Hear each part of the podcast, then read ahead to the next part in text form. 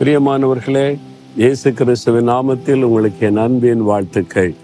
இந்த இடம் ரொம்ப நல்லா இருக்குதுல்ல? அருளான ஒரு கடல் கடற்கரை இங்கே ஒதுங்கி இருக்கிற கப்பல் இதுக்கு மத்தியில். ஆண்டவர் வந்து இந்த கடலை எவ்வளோ அழகாக சிருஷ்டித்து அதற்குள்ள எல்லையை குறித்து இதுக்கு மிஞ்சி வராதுன்னு வச்சதுனால தான் அந்த அலைகள் அதோட நிற்கிறது. ஆண்டவர் கொஞ்சம் உள்ள வான்னு சொல்லித்தான்னு வைங்க அவ்வளோதான் முடிந்தது. தேவன் அதற்கு ஒரு கரையை நியமித்திருக்கிறார். நம்ம வாழ்க்கையிலையும் நடக்கிற ஒவ்வொரு காரியத்திலையும் நாம் அழிந்து போகாதபடி தேவன் நம்மை பாதுகாக்க பிரச்சனைகளுக்கு ஒரு எல்லையை குறித்திருக்கிறார். சில சமயம் நடந்து முடிந்த காரியம் நம்ம ரொம்ப பாதித்து விடும். அதனால இனி நம்ம பெற்றுக்கொள்ளக்கூடிய ஆசீர்வாதத்தை இழந்து விடக்கூடும். ஆண்டவர் சொல்றாரு ஏச நாற்பத்தி மூன்றாம் அதிகார பத்தொன்பதாம் வசனத்துல இதோ நான் உனக்கு புதிய காரியத்தை செய்கிறேன். புதிய காரியம் ஒரு புதிய ஆரம்பம் புதிய நன்மை நான் உனக்கு செய்ய போறேன்றார். ஆனா அது நடக்கணுமானா பழசை நீ மறக்கணுமா? முந்தின வசனத்துல நீ முந்தினவைகளை நினைக்க வேண்டாம் அப்படின்னு ஆண்டு சொல்றார். ஒரு சமயம் சென்னை பட்டணத்துல ஒரு குடும்பத்தார் ஜெபிக்க வந்தார்கள். அந்த மகளுக்கு திருமணம் நிச்சயிக்கப்பட்டு விட்டது திருமண நாளும் குறிக்கப்பட்டது திடீரென்று திருமணம் நின்று விட்டது. அது அந்த மகளை ரொம்ப பாதித்து விட்டது.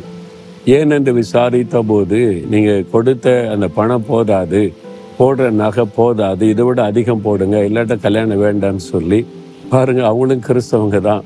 அவங்க எந்த ஒரு கிறிஸ்தவங்களும் தெரியல. அவங்க வேதத்தில் சொல்லப்பட்ட கிறிஸ்தவங்க கிடையாது. பண ஆசை நகை ஆசை உள்ளவர்கள். திருமணம் நின்று போனதுனால இந்த மகளுடைய உள்ளம் பாதிக்கப்பட்டு போச்சு இது அதனால திருமண பேச்சு எடுத்தாலே இந்த மகளுக்கு ஒரு பெரிய கஷ்டம்.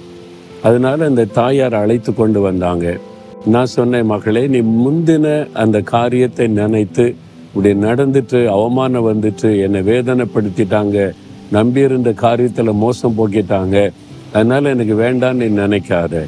அது நம்முடைய வாழ்க்கையில நடந்த ஒரு துயரமான சம்பவம். நீ அதை மறக்கும் பொழுதுதான் தேவன் வைத்திருக்கிற புது ஆசிர்வாதத்தை பெற முடியும்.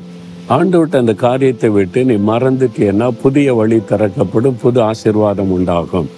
சரி அங்கன்னு சொல்லி அவள் ஒப்பு கொடுத்து ஜெபம் பண்ணினாள். என்ன நடந்தது தெரியுமா? ஒரு அருமையான ரட்சிக்கப்பட்ட ஒரு மகன் அந்த குடும்பத்தார் வந்து பேசினாங்க. நகையும் வேண்டாம் ரொக்கமும் வேண்டாம் பணமே வேண்டாம் இந்த மகள் எங்களுக்கு வந்தா போதும்னு சொல்லி ஒரு டிமாண்ட் வைக்காம ஒண்ணுமே கேட்காம அழகாக திருமணம் நடைபெற்றது. ஒரு புதிய ஆசிர்வாதத்தை பெற்றுக்கொள்ள பழசை நம்ம மறக்க வேண்டும்.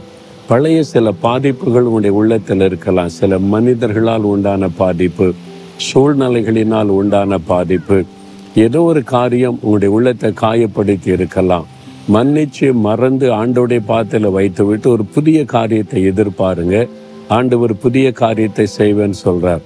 அது இன்றைக்கே தோன்றலாம். இன்றைக்கே அந்த வழி திறக்கப்படலாம். ஆண்டவர்கிட்ட சொல்கிறீங்களா ஆண்டவரை பழைய காரியத்தை நான் மன்னித்து மறந்ததை என் உள்ளத்தை விட்டு எடுத்து போடும். எனக்கு புதிய காரியத்தை செய்ய போகிற ஸ்தோத்திரம்னு சொல்லி பாருங்க. இன்றைக்கே ஒரு புதிய காரியம் உடைய வாழ்க்கையில் ஆரம்பிக்கும். ஜெபிக்கிறீங்களா? தகப்பனை இந்த மகளுக்காக மகனுக்காக நான் ஜெபிக்கிறேன். பழைய காரியங்களை நினைத்து காயப்பட்ட உள்ளத்தோடு வேதனையோடு இருக்கிற இந்த பிள்ளைகளுக்கு அந்த பழைய காரியத்தை உள்ளத்தை விட்டு எடுத்து போடும். ஒரு புதிய ஆரம்பத்தை நன்மைகளை ஆசிர்வாதத்தை கட்டளை இடுகிறதற்காய் ஸ்தோத்திரம். இன்றைக்கே ஒரு புதிய ஆசிர்வாதத்தை காண செய்யும். இயேசு கிறிஸ்துவின் நாமத்தில் ஜெபிக்கிறேன் பிதாவே. ஆமேன் ஆமேன்.